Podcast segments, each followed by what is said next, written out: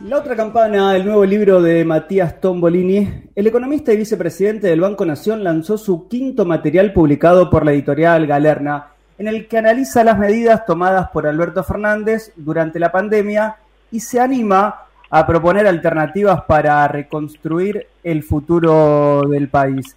Y para Tombolini, el gobierno de Macri decidió rifar todas las variables económicas leía por ahí en una, en una nota que, había hecho con Telam y por eso nos comunicamos con él, queríamos conversar, queríamos conocer un poco de, de, su, mano, de su voz, cómo, cómo se decidió hacer en, pandemia este libro. Así que te saludamos, Matías. ¿Cómo estás? Buenas tardes. Juan Pablo Regalado te saluda. Gracias por atendernos, Che. ¿Qué tal, Juan Pablo? ¿Cómo estás? Muy bien, gracias. Y la verdad que queríamos conocer y queríamos saber ¿por qué te largaste a escribir este libro en el transcurso de esta pandemia, estando eh, próximo a asumir, si no me equivoco, en el Banco Nación, con una de tus hijas con COVID positivo y tratando de mirar un poco hacia atrás, mirar hacia adelante y pensar a ver qué es lo que, qué es lo que está pasando en la República Argentina? La verdad es que, bueno, yo ya, era y soy vicepresidente del banco, y me pareció en el, en el, contexto del aislamiento que cuando prendes la tele y te, te, te chocas con un, conjunto de argumentos que la verdad es que son todos eh, relatos que no cruzan con ningún dato, que era importante intentar aportar otra campana justamente, ¿no? Escuchar otra campana siempre permite completar un debate que a veces está incompleto y por eso eh, este libro es en definitiva una invitación al diálogo, pero basada en los, en los, en los hechos, en los datos, para tratar de revisar, bueno, qué es lo que aprendimos en este año que pasó, en este año de pandemia, qué cosas se pueden hacer mejor eh, y obviamente qué ideas podemos intentar aportar para el debate respecto de lo que viene sin la, la, la,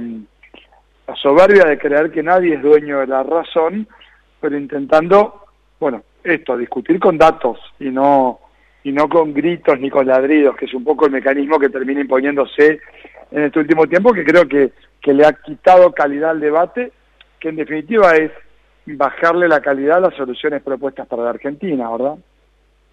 En el libro haces referencia a las acciones del gobierno desde que asumió. ¿Qué destacás de, esas acciones de, del gobierno?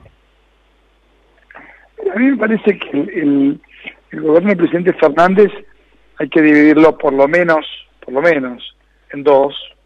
Eh, hay una primera fase que tiene que ver con el momento en el que asume Alberto, y ahí lo que vas a encontrar es un gobierno claramente a la ofensiva con una política determinada, clara y bien priorizada en materia de salarios, en materia de precios, eh, con bono para jubilados y pensionados, y pensionados, bono para trabajadores del sector privado, aumento de retenciones, financiamiento, y eso me tocó a mí, en el banco para la pequeña y la mediana empresa con descenso de más de 25 puntos de la tasa de interés.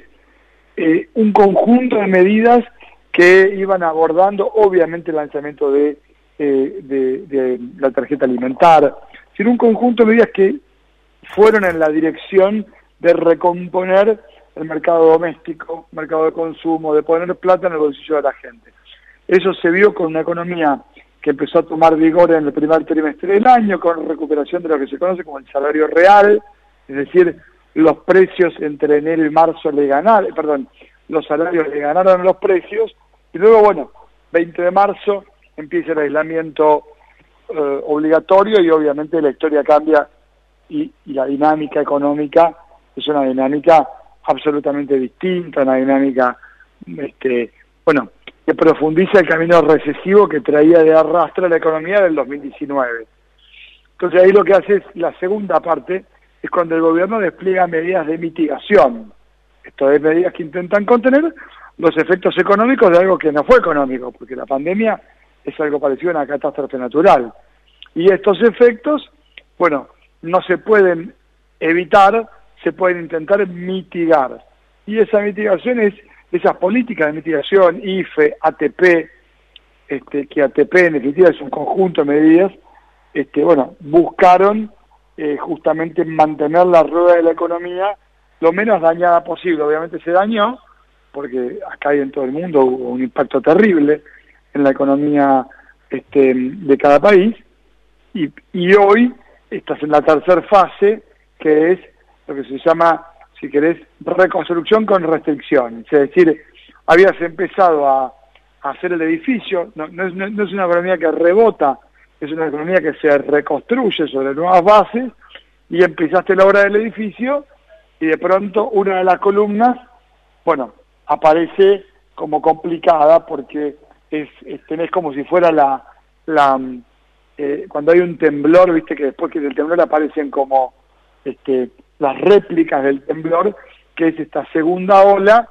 más fuerte en términos sanitarios, más débil en su impacto económico, porque la economía ya estaba preparada, porque ya, ya aprendió el funcionamiento, la sociedad aprendió a convivir con el, con el COVID. Entonces, la réplica del temblor obviamente te, te, te complica la reconstrucción del edificio de la economía argentina y ralentiza el, el la tasa de crecimiento de, la economía por 2021.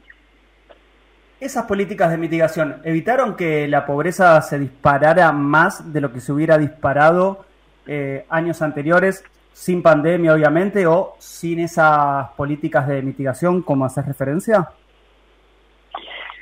Es muy buena la pregunta, la verdad es que es imposible de saberlo. Yo estoy este, bastante seguro que sí, es un contrafáctico, UCA dice que sí, el Observatorio de Pobreza dice que son 10 puntos menos que se lograron de, justamente para contener este, lo que hubiera pasado si no hubiera habido justamente estas políticas. Pero bueno, ahora es, es un contrafáctico. ¿Qué hubiera pasado si no hubieras tenido eh, un gobierno que protegió la vida humana con medidas de restricción a la circulación, qué hubiera pasado si hubieras hecho el modelo de Brasil, cuántos muertos hubieras tenido, qué hubiera pasado con el sistema de salud. Eh, yo creo que el gobierno tomó una decisión valiente que para mí tiene que ver con hacer lo correcto y no lo conveniente, y en esa dirección pagó todos los costos políticos que se podían pagar y desplegó medidas que intentaron justamente evitar que los costos económicos fueran este, aún mayores. Hablando de los costos económicos, antes de pasar a cómo, cómo es el mundo que emerge en esta pospandemia, se amplían en 2.000 millones el monto destinados para los créditos a tasa cero eh, en el turismo. Eso se anunció hace un rato nada más. Están todos, van a estar beneficiados todo el sector turístico, solamente proveedores, distintas, distintas empresas de la Argentina tasa cero de créditos para miles de empresarios o pymes de la mano del Banco Nación también. Sí, es, un, es justamente una estrategia que también es una estrategia de mitigación que busca justamente este, asistir con una política muy agresiva de créditos este, a un sector que es el sector más golpeado junto con la gastronomía, que también tiene su línea de crédito a tasa cero, eh, y eso va desde monotributista hasta, empresas pymes, dos meses y medio de facturación del 2019, este, tomando un parámetro de facturación de un año que no tuvo pandemia, con, una, con la búsqueda de una asistencia que lo que trata es, con un amplio periodo de gracia, bueno, eh, sostener eh, a las empresas para que no quiebren, claramente. Y a partir de ahora, ¿Cómo, cómo ves desde, desde lo económico y de, todos, de todas estas medidas que tuvieron que tomar a partir de ahora?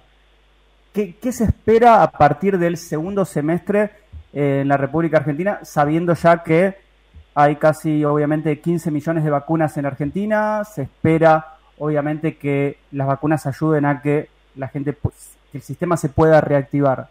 Desde lo económico, hacia adelante, ¿qué se ve? Yo creo que la economía argentina va, va, va a sostener su nivel de crecimiento, su tasa de crecimiento se va a sostener con un segundo trimestre de ralentización, justamente obviamente vas a tener una contracción respecto del primer trimestre y, o sea, es un auto que venía, si querés, acelerando, venía, no sé, poner que en diciembre venías a 80 kilómetros por hora, ahora estabas a una velocidad crucero de 100 y bajaste a 70, 80 kilómetros de vuelta, pero claramente contra el auto parado que tenías a la misma altura del año pasado estás mejor. Contra el, primer trimestre del año estás peor y seguramente vas a volver a acelerar eh, en el periodo eh, julio-septiembre y luego octubre-diciembre lo mismo. Es decir, vas a recuperar la velocidad de crecimiento. En la medida en que... en el infierno pero mejorando? ¿Cómo, cómo? ¿Estamos en el infierno pero mejorando, digamos, para esta época? gran definición de, en el infierno, decís. Eso lo decía Néstor, comparto, sí. Me parece que la Argentina hoy no puede decir de ningún modo que está, que está bien. Yo creo que eh, es literalmente la definición de Néstor Kirchner, es la mejor definición que uno puede encontrar para estos momentos. Matías Tombolini, vicepresidente del Banco Nación, felicitaciones por el lanzamiento de tu quinto libro la otra campana, entonces esperemos poder leerlo completo y gracias por este contacto con FM Secla y con el portal de noticias Avellaneda y un abrazo grande. Abrazo enorme, que estén muy bien, que tengan un buen final de esta semana.